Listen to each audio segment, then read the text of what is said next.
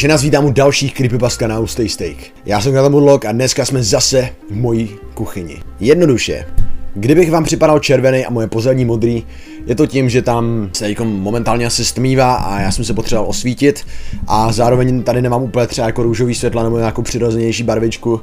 Mám tady tohleto prostě, co nějak pomáhá atmosféře a aby nebyly jaký ty no, skleníkový plyny, to je něco úplně jinýho. No prostě, eh, tahle ta lampa chvíli trvá, než se rozehře a doufám, že až se rozehře, tak tady budeme pořádně rozehřátý. Dneska tady mám jednu dlouhou creepypastu, která má 13 stránek. Překládal jsem ji včera asi do jedné hodiny ráno, což byl trošku průser vzhledem k tomu, že jsem musel stávat. A jmenuje se The Harbinger Experiment. Co znamená Harbinger? Buď teď už googlete překladače, nebo se k tomu dostaneme příběhu, protože už to tam má, já to řeknu prostě, je to zvěstovatel nebo posil třeba i, jo. Takže z toho asi nic nezjistíte, má to taky hodně abstraktní název a myslím, že o 13 stránek později porozumíte. Já se v vtělím do role, nebudu to, budu se pokoušet nějak to nepřerušovat a prostě pojedu 13 stránek, jdem na to. Uh, anglickým creepypasterům, který ani nic nepřekládali, to trvalo 46 sekund přečíst, teda uh, minut, minut, fuck. Jak dlouho to bude trvat mě, to je poměrně záhodou. Pořád mám starý foťák, uh, kameru dostávám až na Vánoce vlastně, už vlastně jako přišla, ale až na Vánoce. A jdem na to. The Harbinger Experiment. Svět, kde žijeme, je plný věcí, kterým nerozumíme. A jelikož jsme zvědaví lidé, přirozeně se snažíme tyto věci vyhledávat. To nás zavedlo k pozoruhodným objevům a vynálezům, které jsme si nedokázali ani představit sto let zpátky. Přemohli jsme nemoce, stavili k nebesům a dokonce stvořili mašiny, které nás mohly vzít za mraky ke hvězdám. Kdyby nás a naše výtvory mohli vidět naši předci, asi by nás zřeli jako bohy. Naše vnitřní zvědavost a chuť po vědomostech nás každopádně nevedla vždy k velikosti. Opravdové zlo a temnota byly nalezeny s ní v lidském dobývání za znalostmi. A obávám se, že to bude nakonec naše záhuba. Neříkám to z pozice skvělého filozofa, který prostě seděl a jen tak dumal nad věcmi. Ne. Říkám to, protože jsem to viděl, zažil a byl toho součástí. A tento příběh je přesně takový případ. Událost, o kterou se s vámi chystám podělit, je pravdivá v celém rozsahu. Přísahám. Mám pocit, že tato informace dojde jen k hluchým uším a že fůra z vás věří, že je to jenom další strašidelný příběh k rozdávání husích kůží za kačku. Ale slibuji, to není můj záměr ani smysl. Úděl a úmysl tohoto příběhu je jednoduše varovat vás, co se plíží za závojem. Za, za tou oponou toho, co vidíme čemu rozumíme a čemu jsme schopni porozumět. Chci vám ukázat, co vás čeká v temnotě, jelikož sám nejsem schopen to pobrat. To, co vám převyprávím, se mi stalo a mám žalostný pocit a strach z toho, že se to stane znova. V roce 1971 ne tak známý vědec začal přípravy pro extrémně utajený projekt, známý jednoduše jako The Harbinger Experiment. Harbinger je v českém překladu posel, zvěstovatel, či trošku takový archaismus Herald. Identitu vědce bych zanechal anonymní pro osobní důvody. Takže skrz děj ho budeme přezdívat Zimmermanem. Zimmermanovo pozadí je do roku 1971 nejasné. Prostě kdysi někde vyrůstal v Marylandu s podivnou touhou a fascinací z okultismu a nadpřirozena. To z něj později udělalo vyvrhela mezi jeho vědeckými kolegy, díky tomu, jak se vysmíval a dodnes vysmívá společnosti a základní metafyzice. Zimmermanovy názory z jiného světa, on byl prostě úplně mimo, jako fakt jako absolutně, nebyly však základem a alfou omegou, proč byl odpadlíkem. To byly jeho metody, které ho odstřihly z kruhu druhu. Totiž Zimmerman byl tehdy velmi proslulý nemilosrdností a za morálními hranicemi chladnou krutostí. Nikdo nezajímali následky jeho pokusu a činu, chtěl vždy výsledky za každou cenu. Hlavně pokud věděl, že budou užitečné pro další výzkum. Byl, byla to ta brutální nenasytnost a hlad po pravdě, které ho dělali obávaným mezi známými. A ti, co ho znali, no, ti se ho neděsili. Oni v něj věřili a pozorně následovali jeho práci. Takže je tahal sebou ke dnu. Slovo zvěstovatel, posel, to samo má záhadný a zastrašující nádech. Možná je to tím, jak otáčí naše jazyky. Možná to jednoduše spojením s tím projektem. Tak i tak. To slovo sebou vždy neslo určitou váhu a vůni záhuby, což by dávalo smysl. Zvěstovatel má varovat a donést netušícím. Nedokážu si představit Zimmermanův důvod. Dodání názvu pro tento experiment, ale v retrospektivě to pasuje perfektně vyloženě pro mě. Jelikož teď si na takového Harbingera neboli posla zahraji. Totiž Zimmerman si vybral pár věců. Mě, jako jednoho z nich. A řekl nám, že budeme pracovat na něčem velkém. A že potřebuje lidi, kteří budou držet důvěru, takže bobříka mlčení, jazyk za zuby a za zip. A nebudou šířit drby a klepy jeho práce. Zatímco někomu z nás úplně nevěřil, věděl, že jsme profesionálové. Z jednoho důvodu či druhého. Všichni totiž naléháme po zaměstnání.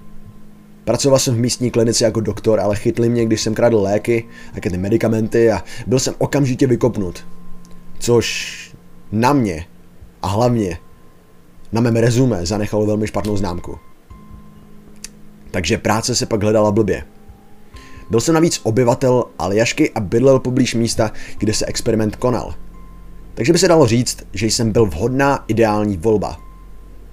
Jak se asi dokážete představit, i hned jsem skočil po příležitosti. Bylo by těžké neskočit, když jsem viděl tu výplatu. Keše, shit. Najeli si nás celkem 15. Někteří byli jeho kolegové z dřívejška, někteří údržbáři a pár jich bylo placeno jako osobní ochranka. V uvozovkách. Já jsem byl jediná lékařská pomoc. A stále je pro mě docela zázrakem, jak se mu podařilo zprostředkovat experiment, jako vyloženě, kde, prostě, kde sebral ty prachy? Kde sebral peníze? Jelikož jeho financování se nezdálo úplně legální. Ale k tomu se dostanem. Ať bylo legální či ilegální, já jsem prostě ty prachy potřeboval. Takže když se na to teď odhlížím, je to volba, kterou nyní lituji, ale rozumím, proč jsem ji tehdy vzal. Nebudu tady mluvit v konkrétních částkách, ale prostě stalo se, co se stalo, přijmul jsem to. Jakmile Zimmerman získal peníze, těžko říct, kde je vybral, x sebral, Využil je, aby skoupil poměrně velký pozemek hluboko ve zmrzlé divočině Aljašky. Tam vybudoval betonovou strukturu podobající se bunkru. A nemyslím si, že by mu na to dali peníze na Kickstarteru. Vyloženě musel mít obří sponzory nebo kamarády ve vysokých místech. Rozdíl od bunkru byl však ten, že jeho cíl byl udržet jakékoliv potenciální poškození a nebezpečí vevnitř struktury. Spíš než držet ho venku, jak vysvětloval. Takže to nebyl vojenský bunkr, kde držíte vojáky venku, ale spíš takový trezor. Trezor, který má něco udržet vevnitř a nenechat to utéct. Většina budovy byla v podzemí, což tedy na pohled dodávalo dojem, že je komplex mnohem menší, než se zdá zvenčí. Byl jenom jeden způsob, jak vejít a odejít z chodeb a tunelů vyhloubených do podzemí. A to byl žebřík, který vedl z betonového vrcholu ledovce. Což byl ten bunkr na povrchu, to je taková metafora. Do laboratorní sítě, Jakmile šli všichni v noci spát, tlustý kovový poklop zaklapnul, zapečetil a zakonzervoval vše od žebříku níž, jako plechovku. Ohledně toho byl Zimmerman velmi striktní a přísný. No naštěstí jsme nespali tam dole. Nedaleko od vstupní budovy stála série dřevěných chalup, které sloužily jako pokoje pro Zimmermanův personál. Oproti bunkru na povrchu byl podzemní systém masivní, byla to vyloženě pavučina. V centru komplexu byla kontrolní místnost, s ní byla propojena veškerá elektronika, bezpečnostní kamery, světla a kontrola dveří. Konzole, monitory, počítače lemovaly zdi této velké komory sloužící jako jádro a srdce. Byl jsem přístup už od žebříku. Což nevím, jestli bylo zrovna inteligentní, ale jak se k tomu dostaneme, v této příhodě to prostě nebylo to nebezpečí. Navíc heslo od poklopu znal asi jen Zimmerman. Nevím přesně. Od kontrolní místnosti vedly tři chodby takže o to také té centrály, tam prostě tři dveře, jo. Jedny dveře k menší místnosti, za takovou dlouhou chodbou, která sloužila jako ošetřovna. Další k takové menší kavárně. Zde pracovníci odpočívali, dávali si pauzu od práce. No a poslední dveře k takové, zase bych řekl, nejlépe přirovnal pavučině chodeb. V chodbách začal být komplex extrémně děsivý a tajuplný. Jako kavárna, ošetřovna, pff, se dá. Ale tohle to ne. Opravdu z nějakého důvodu byly postavené jako matoucí bludiště plné intrik. například slepé konce, kruhy. Byla to extrémně podivná katakomba. Plán byl záměrně načrtnut jako labirint, kde se dá lehce ztratit, když nejste na komplex zvyklí. Ale když jste viděli kam jdete, nalezli byste se během chvíle stát před jednou ze tří 8x8 metrů velkých místností. Každá místnost měla kameru zavěšenou v rohu a všechny tři byly napojené a korespondovaly obraz monitoru v kontrolní místnosti. Kamery byly rozházené i v chodbách, takže ten, kdo viděl jejich odpovídající monitor, mohl vidět vše, co chtěl. Každý pokoj měl tlusté kovové, nebo já nevím teď přesně jaký kov to byl, asi ocel, titán, adamantium, pff, já, já, já opravdu nevím. Jak říkám, byl jsem medic, takže o tomhle věděli pravděpodobně jenom stavebníci a Zimmerman, který chtěl přesně všechno pinktlich, podle plánu. Nebyly žádné výjimky a peněz měl asi dost. Prostě tam byly dveře, masivní kovové u vchodu a abyste se přesně dostali, museli jste zadat čtyřmístný kód do panelu vedle dveří. To je takový pin kód, poměrně krátký. Pamatuji si, když jsem poprvé dorazil do komplexu, jak hrozné jak, jak strašlivě mě to vyděsilo. Vždycky jsem byl klaustrofob a ty chodby, ty byly velmi, velmi úzké. Ten zvuk, nebo přesněji ten postrádající nedostatek zvuku, byl pro mě také ohromný zdroj strachu a trauma. Tu, v těch pochmurných holých chodbách. Bylo tam tak nepřirozené ticho, jako by se celý svět přestal hýbat, abyste slyšeli jenom svoje tlukoucí srdce a svůj strach, jak roste. Jakoby svět zemřel a už se netočil. Vážně jste měli pocit, že jste v pasti. Tam dole, metry pod zemí, v hlíně jak v hrobu. No díky bohu však, že v těch chodbách jsem si to vykračoval jenom zácně. Jelikož jsem byl pouze lékařský profesionál v tomto středisku a neměl jsem důvod do něj vcházet. Na začátku mi to připadalo podivuhodné, že si Zimmerman vybral jako medika a jediného doktora v projektu, jako je tento, mě. Ale když to skončilo, rozuměl jsem proč. On nepotřeboval moc lékařskou pomoc. K tomu se dostaneme. Oficiální záměr Harbinger, zvěstitelova experimentu, byl testovat a pozorovat efekty prodloužené izolace na lidské mysli. Alespoň to psali nahlášení, které vysílali ven. Ale neznámo všem, co se neúčastnili projektu, nepočítaje subjekty. Opravdový úděl byl mnohem temnější. Jak jsem řekl předtím, Zimmerman měl vždy posedlost s okultismem a nadpřirozenem. Chtěl něco dokázat těm, co v něj nevěřili a pochybovali. Chtěl skutečný fyzikální důkaz, že nadpřirozeno existuje. Chtěl být první, co odhalí důkaz o metafyzickém světě, o kterém nevíme. Harbinger projekt, o kterém slyšeli ti na projektu, byla jenom zástěrka.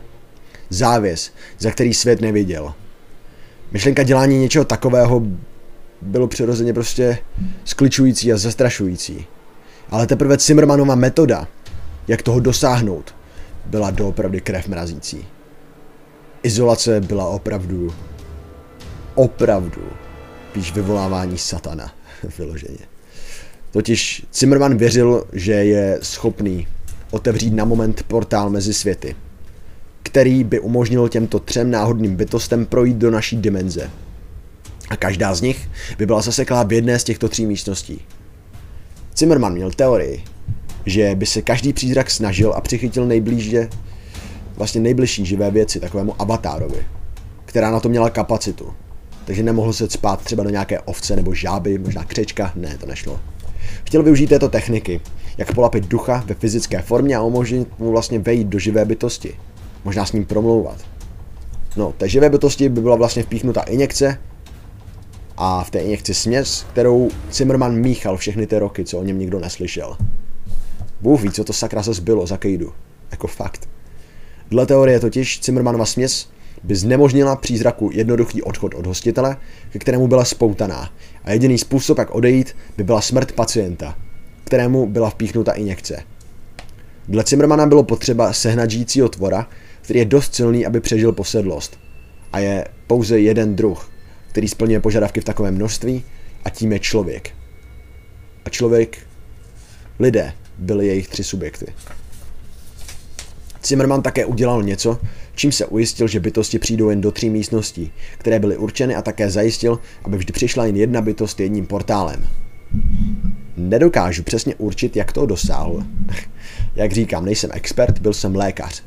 A měl jsem spíš jakoby zkušenosti s veterinářstvím. Ale popravdě nerozumím absolutně ničemu. Co se v těch místnostech dělo a nějak to zvládl. Nejsem rád, že to zvládl, ale jsem rád, že nevím, jak to zvládl. Totiž, ať už jakkoliv, prostě držel si svoji metodologii pro sebe a své nejvěrnější pravé ruce jako tajemství. Takže já jsem tam byl poměrně peasant. Byl velmi paranoidní, že mu někdo ukradne nápady a vezme si kredit za úspěch a idei. Takže fakt strážil si to v kebulce. No kdybych věděl, jaká je pravda za projektem, než jsem se podepsal, asi bych to převážil. Plat dobrý, ale to, co se v, tě, co se v té pevnosti dělo. On nám nesvěřil nic, dokud jsme nebyli vevnitř. A pochybuji, že když jsme se tam pod žebříkem všichni sešli, že by nás nechal jít. Od toho momentu se to nezdálo už moc dobrovolné, legální či vůbec bezpečné. Viděli jsme příliš a tak, dokud se nedoskoumá, není odchodu. Upsali jsme se ďáblovi. Stejně jako Zimmerman, protože byl takový Faust. Fakt. Jak už jsem zmínil, Zimmerman měl věrnou posádku ochranky. Ať už byla věrná jemu či výplatě, prostě držela s ním. V experimentu se podíleli tři subjekty, všichni byli místní a každý z nich byl naveden do projektu pod záminkou a důvěrou, že se budou podílet na neškodné studii efektu izolace na lidskou mysl. Nikdo z nich nečekal, že je zavřou do jedné místnosti a naplní je démony. První subjekt byl mladý muž, pravděpodobně v, nou, jako v nutné nouzi peněz. A tak se nabídnul. Vypadal dost nezaměstnaně, možná i na ulici. Musel žít, Bůh ví. Druhý subjekt byla žena. Od pohledu se zdála jako feťačka či tak něco. No třetí a poslední subjekt byl starší muž, tulák typoval bych. Jednu věc měli všichni společnou. Neměli rodinu ani přátele, kteří by je hledali. Zkráceně nikomu nebudou chybět a proto byli vybráni na projekt, jelikož nebudou působit problémy, když se něco zvrtne. Je mi líto. Rád bych vás zásoboval objemnější informací o subjektech, ale všechno tam z paměti a jako medikovi se mi stejně moc nikdo nesvěřil. Je to, já vím, že je to stále stejná výmluva, ale fakt, nemám co víc říct. Mně svěřili injekce a starání o zraněné a na to pak taky přišlo. Experiment oficiálně nezačal do roku 1987, což znamená 16 let po originálním oznámení. Tehdy pravděpodobně Zimmerman pracoval na svém sérum. Byl jsem horlivý a dychtivý po penězích, takže jsem se těšil na začátek a vyrazil do komplexu, jak rychle to jen šlo. ASAP. Dorazil jsem o týden dřív, než se subjekty přihlásili a měsíc, než to vůbec začalo. Taky tak, jsem tam nebyl první. Totiž když jsem přijel, na místě už byl Zimmerman, jeho kolegové a ochranka. No ale dalo by se říct, že jsem byl první, co komu nevěřil. Zbytek týmu zaměstnanců dorazil tak týden před počátkem. Uh, byla poměrně znatelná trhlina mezi těmi, co dorazili prostě pro prachy, hádejte kdo, já, a následovníky, kteří byli opravdu horliví přímo po tom experimentu a možná i po Zimmermanovi. Brali ho za génia. My jenom za chlebodárce. 15. října 1987 bylo vše připraveno. Subjekty zapečetěny v místnostech, kamery, světla a reproduktory plně funkční a personál usazen. Čas přišel, experiment započal. Zimmerman se všech ptal, aby došli kolem deváté večer do kontrolní místnosti a byli svědky pilotní epizody. Chtěl, aby byli všichni u toho. Chtěl dokázat, že jeho teorie byly pravdivé a že není blázen. Chtěl vidět ovoce svojí dlouhé práce, chtěl vidět vítězství a cítit tu slávu, že to dokázal. No, když se všichni zhlukli ve velké kontrolní místnosti, Zimmerman se na nás prostě otočil a vyřkl, zřete a učte se. Potom se otočil zpět, nahnul se k mikrofonu, který roznášel jeho hlas skrze tři místnosti a začal opivovat až zpívat v divném jazyce, kterému nikdo krom něj nerozuměl. Yo, yo, Občas moc na světle, občas moc ve tmě. Žádný betlem. Jsem zpátky. Sorry. Uh, jo, můžeme pokračovat, trochu technické problémy. Snad už budu mít teď méně nasvícený rysy a beďáky a jebáky. Ba. Stop tlačítko, play tlačítko. Teď jedem. Všichni jsme pozorovali tři velké monitory na zdi. Potichu čekali, až se něco stane. Subjekty stály v místnosti, zmateni z Zimmermanova zpěvu jako my, dívající se do kamer s nechápavými výrazy. Po pěti minutách jsem něco cítil. Bylo to strašné. Otřesné doslova. Prohnala se mnou děroující vlna pocitů v paletách zděšení. Zem se začala jemně třást a světla blikala. Zimmerman pokračoval ve svém pekelném šansonu, jako by se nedělalo. Jako by se nedělo nic špatně prostě. Zatímco subjekty pobíhali ve svých místnostech a křičeli o pomoc, bouchali do zdí. Potom se z ničeho nic podlaha přestala třást a obraz monitoru se změnil v zrnění. Vzduch stěžknul, zatímco jsme všichni civili do monitoru, čekali, až se jim vrátí obraz a ukáže nám, co se stalo ve třech místnostech. Chvíli bylo ticho, ale pak přišel křik. Kvílení ženy, která procházela nesnesitelnou bolestí a teror, se začal ozývat skres na skres podzemním komplexem. Podobné vřevy mužů se propojovaly s výkřiky ženy a to se mixovalo do těsné symfonie, bolesti a strachu, které nám tloukly nemilostně do uší. Ti z nás, co přišli jen pro peníze, se začali děsit, zatímco ti věrní Cimrmanovi byli naprosto neotřeslí a možná i fascinovaní. Chtěli jsme odejít a už se nikdy neohlédnout na tož vrátit, ale hluboko vevnitř jsme věděli, že by nás Cimrman nenechal. To by nedopustil, to opravdu ne. Ale zpívat mohl dál. Byli jsme tam na dlouhou přehlídku a nebylo úniku. Hm. V 10.13 kvílení přestalo a monitory nám měly teprve ukázat, co se ve třech místnostech stalo. Ale hned, když křiky zastavili, Zimmerman se zvednul a rozkázal nám jít už dnes spát. Bylo zakázáno se vracet, dokud nebude 10.00 zítřejší ráno. Teď byla noc, kdybyste se ptali. Taky, že jsme nechtěli. Slavnostně jsme se rozutekli do chalup a zařízli to. A můžu si s jistotou říct, že ne všem se tu noc dobře spalo. Hm. Následující ráno všechen personál dorazil před vchod budovy. Stáli jsme vevnitř, vyměňující si unavené a nervózní pohledy, zatímco jsme čekali na Zimmermana, aby otevřel poklop, který uzavíral žebřík. Viděl jsem strach v našich očích, no někteří nebyli absolutně ovlivněni tím, co se včera stalo. Zimmerman se ukázal pět minut po desáté, omluvil se za lenost a za pochybnost a vlastně bez pochybností otevřel poklop. A započal lézt po žebříku do temné rokle. Zdál se být až nadšený. On byl šťastný a těšil se jako dítě na dárky pod vánočním stromkem. Sorry, já to tady musím chvíli vši, pak tady se zase. Byl jsem první, co následoval Cimrmana do černoty zařízení. Zdálo se, že čím déle jsem slézal, tím víc stínů mě svíralo a objímalo, jako by se mě snažili celého spolknout. A jak jsem se šplhával hlouběji, nemohl jsem si pomoct, měl jsem pocit, že celé místo bylo jaksi jiné. Zatímco předtím tam byly jen zneklidňující masivy betonu a zmíry uvádějící místnosti a chodby, teď tam něco bylo. Něco. Něco dodávalo té děsivosti takovou personifikaci. Měl jsem pocit, že nás tam dole čeká příšerná odporná scéna, ale pokračoval jsem. Myslel a představoval si, ale nepřestával. Nepochyboval, prostě slézal, prostě se vezl. Tohle už nebyl jen strašidelný bunkr, ale byla tu temnota a zlomyslnost ve vzduchu, který jsme dýchali. Opravdové zlo tužilo a cítil jsem ho. My všichni jsme ho pocítili. Konečně jsem cítil své chodidlo, jak si dotklo podlahy a viděl jsem jemný, potichý vzdech úlevy, že jsem zase na pevné zemi. Skoro jako na zavolanou oživly žárovky, tepající místnosti svoje teplo a přivítající světlo.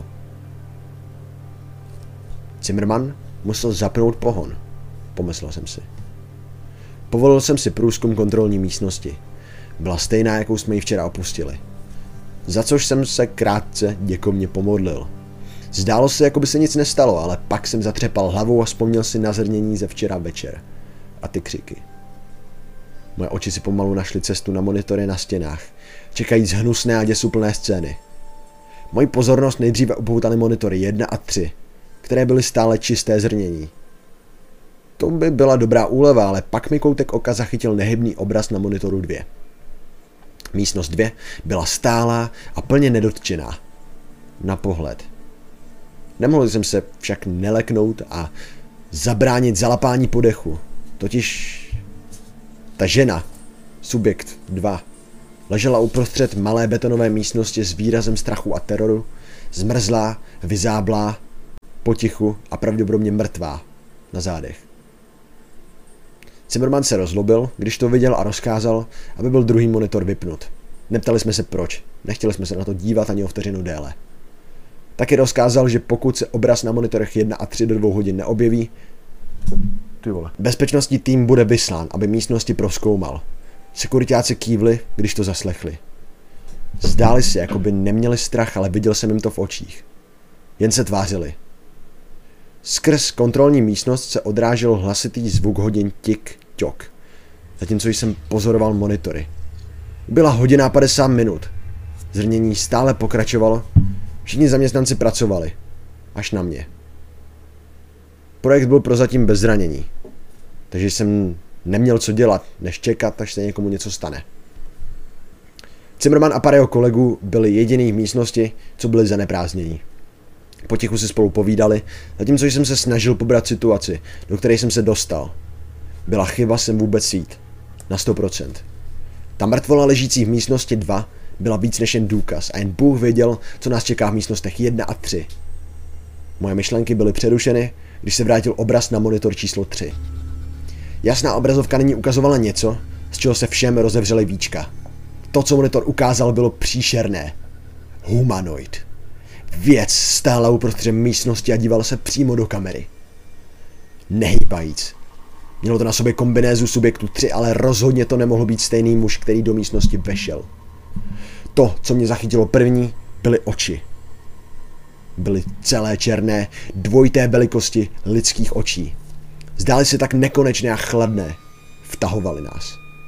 Hlava té kreatury vyrostla s očima, symetricky a dost uvádějíc z míry. To stvoření si taky usekalo, nebo spíš schodilo, upadaly tomu vlasy, které to kdysi mělo. A i přes monitor bylo vidět, jak nepřírodně čistou a hladkou kůži to mělo. Vyrostlo to ve výšce i postavě, z čehož vlastně oblek subjektu popraskal. Ve švech. I končetiny vyrostly v neobyčejnou délku. Ruce visely nízko až po kolena přibližně. No a to, na co jsme se dívali, prostě nebyl stejný muž, kterého jsme tam poslali. Strach. Strach byl jediné, co jsem cítil. co jsem pokračoval v zírání na tu věc v místnosti. Děs a strach byl očividně sdílen i těmi kolem mě, což mi dodávalo docela dobrý pocit. Ačkoliv to zní strašně, bylo uspokojící vidět, že Zimmerman i jeho kolegové cítili strach taky. Bu, bu, bu. Ale ve stejný moment to bylo špatné a obávání hodné, jelikož to znamenalo, že to nebyla součást Zimmermanova plánu a něco se zvrtlo. Všichni jsme čuměli na ten monitor a byli v jakémsi přechodu a tranzu. Můj strach rostl naskrz tělem. Ztrácel jsem se v těch očích v tom hrozivě hypnotickém pohledu. Krom to má hypnožába a vsakovala nás do pasti. Potom, co se zdálo jako věčnost, se mi povedlo přerušit oční kontakt s kreaturou a směřoval moji pozornost pryč, zatímco mi strachové levely rapidně poklesly. Po krátké chvíli Zimmerman poslal ochranku, aby vyrazili ke dveřím subjektu 1, přesně jak je informoval před dvěma hodinami. Bezpečnost odešla bez otázek, vyzbrojená jen obušky a pistolemi. Zaměřil jsem se na progres mužů v chodbě. Přistupovali ke dveřím místnosti se subjektem 1. Ačkoliv tyto kamery nebyly až tak kvalitní, nebylo těžké poznat, že se ochranka bála. Nevěděli, co je čeká. Neměli tak velké sebevědomí, jako když projekt započal. Vypadali jako vyděšení chlapci vyslání do hrozivé války. Nakonec se dostali ke dveřím. Měli jsme perfektní pohled a úhel na ně před dveřmi. I přes kameru to bylo strašlivé. Byli na konci chodby. Jeden z nich něco řekl skrz vysílačku. Na odpověď jeden z Zimmermanových kolegů otevřel dveře. Muži už měli své pistole venku, když bylo tlačítko zmáčknuto. Dveře se pomalu otevíraly a my pozorovali, jak nejistě postupují blíž se zbraněmi namířenými dovnitř. Z ničeho nic, bez varování, přišel hlasitý jekot. Něco vyskočilo na muže a obraz monitoru se zase změnil v zrnění. Okamžitě jsme slyšeli. Ozvěny křiků schodeb krátce následovaných vzdáleným zvukem výstřelů a dupání a nemohli jsme dělat nic víc než čekat.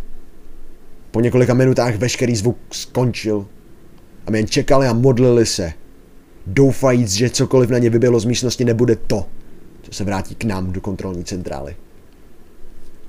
Po několika minutách vešli tři muži, kteří se vrátili. Tahli sebou mrtvolu čtvrtého. Měl masivní jízvy na hrudi a tvář byla rozcupovaná. Ani byste nepoznali, že je to ještě člověk. Bylo to maso. Jako doktor jsem byl zvyklý na různé hnusoty a brutality, ale on byl na kusy, na cucky a padal jim na podlahu. Jako maso. Ostatní bledli a krváceli. Teda zvraceli. Shit. On krvácel. Ochranka jako by přišla o emoce, oči plné teroru, na který nezapomenou. Jeden z nich se na nás konečně podíval, chvíli civil těma rozšířenýma očima, než vyřkl. Je to mrtvý. V mumlavém, vyklepaném, vystrašeném hlase. Takže spíš je to mrtvý. Pár hodin uběhlo a jméno mrtvého muže bylo Frank. Byl pohřben venku v zimě, v chladné aljašské zemině. Dva z mužů byli bez zranění, fyzicky alespoň, jelikož šváry a jizvy na duši to zanechalo. Jeden byl jen tak tak naživu. Tělo pokryté krvavými záseky a jedno oko vydloublé. Povedlo se mi ho stabilizovat jen tak tak. Ostatní dva muži mi nejasně popisovali, jak na ně vyběhla ohyzná skřivená tvář s dlouhými ostrými drápy a tesáky. Už to nemělo nic společného se subjektem jedna. Střelili toho prý tucetkrát, než to padlo, pak vyprázdnili další zásobník ještě pro jistotu, kdyby to náhodou zase vstalo. A až pak se vrátili a ani teď nevěřili, že se to ještě nezvedne. Když jsem ulehčil utrpení raněnému, šel jsem prohledat monitory. Ačkoliv jsem se bál, musel jsem vědět, co kamery zachycují. Subjekt 3 byl jediný zbylý a potřeboval jsem vědět, prostě potřeboval, že je stále ve své místnosti. Momentálně to byla spíš cela, což bylo v tenhle moment asi dobře. Kamery ukazující místnost subjektu 1 a chodbu před ní byly stále zrnité. Nikdo je neopravil ani se tam nevypravil, takže jsem prostě musel, my jsme museli doufat, že je subjekt 1 fakt po smrti. Monitor 3, subjekt 3, stále civil do kamery. Stále stejná pozice, stejný pekelný výraz, zlo v obraze. Řekl jsem si, že se obrázek zaseknul od doby, co jsem ho viděl naposledy. To však nebyla pravda, díky bohu. V rohu místnosti byl malý větrák a ten se stále točil. Měl jsem pocit vděčnosti a oddechnutí. Stále neutekl, zatímco se nikdo nedíval. Když všechno stichlo, všiml jsem si něčeho nezvyklého. Byl tu podivný zvuk. Hrál, jakoby vycházel od někud. Nejdřív byl téměř neznatelný. Všiml jsem si jen, protože v ošetřovně bylo takové mrtvolné ticho. Ale jak čas plynul, hlasitost rostla. Asi za hodinu to bylo dost hlasité na to, aby to slyšeli všichni. A o pár hodin později se hlasitost zvýšila natolik, že se dalo rozpoznat, co je to za hluk. Byla to písnička, kterou jeden z členů personálu identifikoval jako Living in the Sunlight od Tiny Tima. Očividně jeho otec tu píseň miloval a poslouchal často. Song se podle všeho opakoval v řetězu, stále dokola.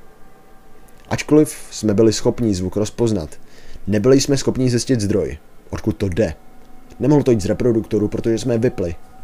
A zdálo se, jako by sami zdi hráli. Čas tikal a počínali jsme být neklidní a pobouření. Většinu času jsem dával pozor na Franka. Strach se držel však jako opar. Raní opar. Přítomnost temnoty a zla byla bez pochyb zdrojem písně. Subjekt 3 se stále nehýbal, nemrkal a celou tu dobu zíral do kamery. Vždy jsem měl pocit, že se dívá přímo na mě. Ať jsem byl kdekoliv v místnosti. Podobný efekt působili na ostatní, jelikož se pohybovali bezdůvodně po místnosti. Ta píseň byla už tak hlasitá, že bylo třeba řvát pro potřebu komunikace. Snažili jsme se najít zdroj, abychom jej mohli vypnout, ale žádný výsledek. Zdroj neurčitý. To přidávalo další level extrémního neklidu. Našemu už současně vysokému strachu. Kolem 8.30 se zem zase třesla. Přesně jako minulou noc, jen dříve. Panika se šířila mezi zaměstnanci i mnou. Během tohoto jsem měl instinktivní pocit podívat se na monitor subjektu 3. A on byl pryč. A přesně v ten moment spadl proud. A díky bohu, i ten song přestal hrát. Ten už byl v ten moment ohlušující, takže to nás spasilo. Avšak od momentu, co se vrátila ochranka, panika stále rostla. A Zimmerman neměl sílu ji zastavit. A když zhasla světla, klid, který se snažili všichni udržet, zmizel a strach nás odpálil, jako světlici. Režim nouze spustil záložní světla, za což jsem poděkoval modlitbou. Zářivky byly přitlumené, ale stačilo to, abyste viděli dost. Abyste viděli paniku. Byla totiž totální. Fura kolegů křičela, někteří lezli na žebřík v pokusu o útěk, ale zkoušelo jich to příliš mnoho a navzájem se stahovali dolů. Beroucí místa těch nad nimi a tak dále a tak dále. Byl to prostě uroboros. Nekonečný řetězec, že se tahali. Mohli jich přežít mnohem víc, ale oni prostě dělali chujoviny. Zimmerman křičel, ať se všichni uklidní a schladnou, ale jeho dominantní vlastnosti nyní neměly reakce. Pokyny padaly do hluchých uší. Byl to absolutní chaos. Brzy si lidé začali ubližovat v marných pokusech dostat se nahoru. Pryč. Opřel jsem se o zeď a čekal na příležitost vylézt po tom žebříku. Všechny výkřiky byly brzy stlumeny, když se vrátil šum té zneklidňující písně. Akorát tentokrát nabírala na hlasitosti mnohem rychleji. Ticho. To naplnilo místnost, když jsme všichni pozorovali tlusté kovové dveře v té nedočkavosti a očekávání na to, co přijde. Nebyli jsme ready. Čekali jsme dobu, co se zdála jako věky, ale v realitě to asi bylo jen pár sekund, než bylo ticho zničeno. Dveře se rozrazily a rozletěly a hudba hrála lasitěji, než kdy předtím. Spousta zaměstnanců si zakryla uši, což byla chyba, aby jim nepraskly u bubínky. Bylo to jako granát, ohlušující a oslepující. Na sekundu jsem zřel to, co stálo v pantech dveřích. Byla to vysoká figura s hladkou pokožkou, dlouhými končetinami a spáry a oči tak černé a zlomyslné a hluboké, že i ve stlumeném světle vás vtahovaly. Narovnal jsem se a zřel, jak to popadlo Cimrmana roztrhlo ho vejpůl v jednom plynném pohybu, všude krev a vnitřnosti. Nebyl jsem cizinec praseči na násilí, ale tohle i na mě bylo moc a poblil jsem cementovou podlahu. Žebřík. Jedinou naději na přežití. Tlačil jsem se do stojící pozice a jak jsem vzepřel oči vzhůru, viděl jsem, jak to trhá ostatní snažící se o útěk. Bylo to zaneprázdněné trháním jiných, a ačkoliv to zní sobecky jediná možnost o únik. Donutil jsem nohy se pohnout. Stále jsem si zakrýval uši, přesto jsem slyšel srdce kvílení a střelbu. Chudák Frank. Rukami jsem sáhnul do prázdnoty a nahmatal ocelový žebřík. Díky bohu, zvuky za mnou, kde se trhalo maso a křupaly kosti jsem nechal stranou. Lezl jsem, jak jen to šlo v tomto dezorientovaném stavu a modlil se, že mě monstrum neuvidí a nestáhne zpátky do řeznictví.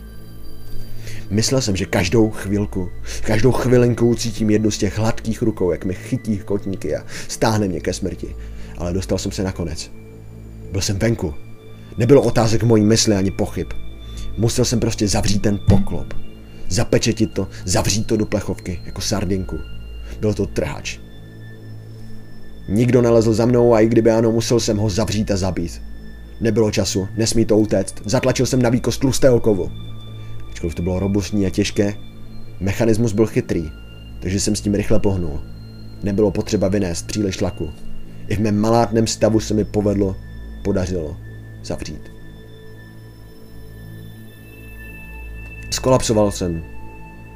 Skolaboval. Na bok, na podlahu a začal zvracet zatímco mě ovládlo vyčerpání. Jak jsem tam ležel, něco jsem si uvědomil. Krom mých vyčerpaných vzdechů, jediné, co jsem slyšel, byla slabá ozvěna písně ze spoda.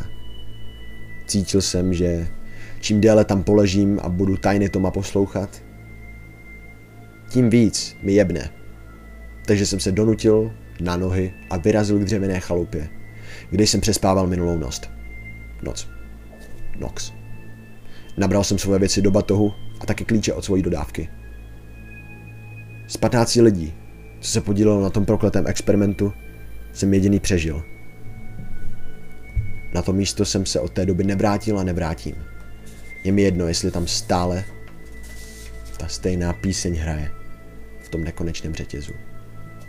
Projekt byl velmi tajuplný jediný Zimmerman znal detaily. Krom mě dost možná nikdo neví, co Harbinger experiment doopravdy byl. Teď už se asi říkáte, proč jsem vám vyprávěl tohle všechno. Možná jste čekali nějakou řeč, jak se s tímhle nezahrávat, či tak něco. Doufám, že ne. Jelikož nic nemám připraveného. Žádnou lekci. Totiž jde o to, že jsem nedávno, dneska, zaslechl ten povědomý zvuk. Hned jsem poznal tu husí kůži, .mp3. Totiž jak den pokračoval, hlasitost rostla. Teď už je to dost hlasité, už rozumím textu. Nemůžu tomu hlasu utéct. Tajný Tom, Tim, nevím. Mě následoval všude. Subjekt 3 si jde pro mě a mám už jen málo času. Prostě jsem chtěl zanechat příběh, aby nebyl zapomenut a abych nebyl zapomenut. Takže poučení či ne, vemte si z toho cokoliv. A buďme hlavně upřímní.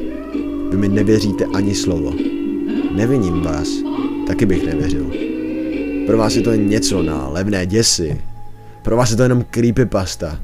Pravděpodobně jste jen tak hloupě brouzdali net, tu a tam klikli, možná vám to někdo poslal, možná někdo přečetl, nějak stej stej, nevím. Taky tak jste teď tady a nevěříte mi. My všichni hledáme pravdu. Doufám, že ji nenajdete. Doufám, že neuvidíte zlo, co jsem viděl. Doufám, že budete žít v ignoraci za závojem, ve sleposti a hlouposti a že neporozumíte. Protože teď je tady. Cítím ty černé oči, rohovky, duhovky, jako roky zpátky. Mám stejný podíl viny jako Zimmerman, jelikož to monstrum se ty prochází světem. Je mi líto. Promiňte mi. Odpuste mi. Odpuste mi.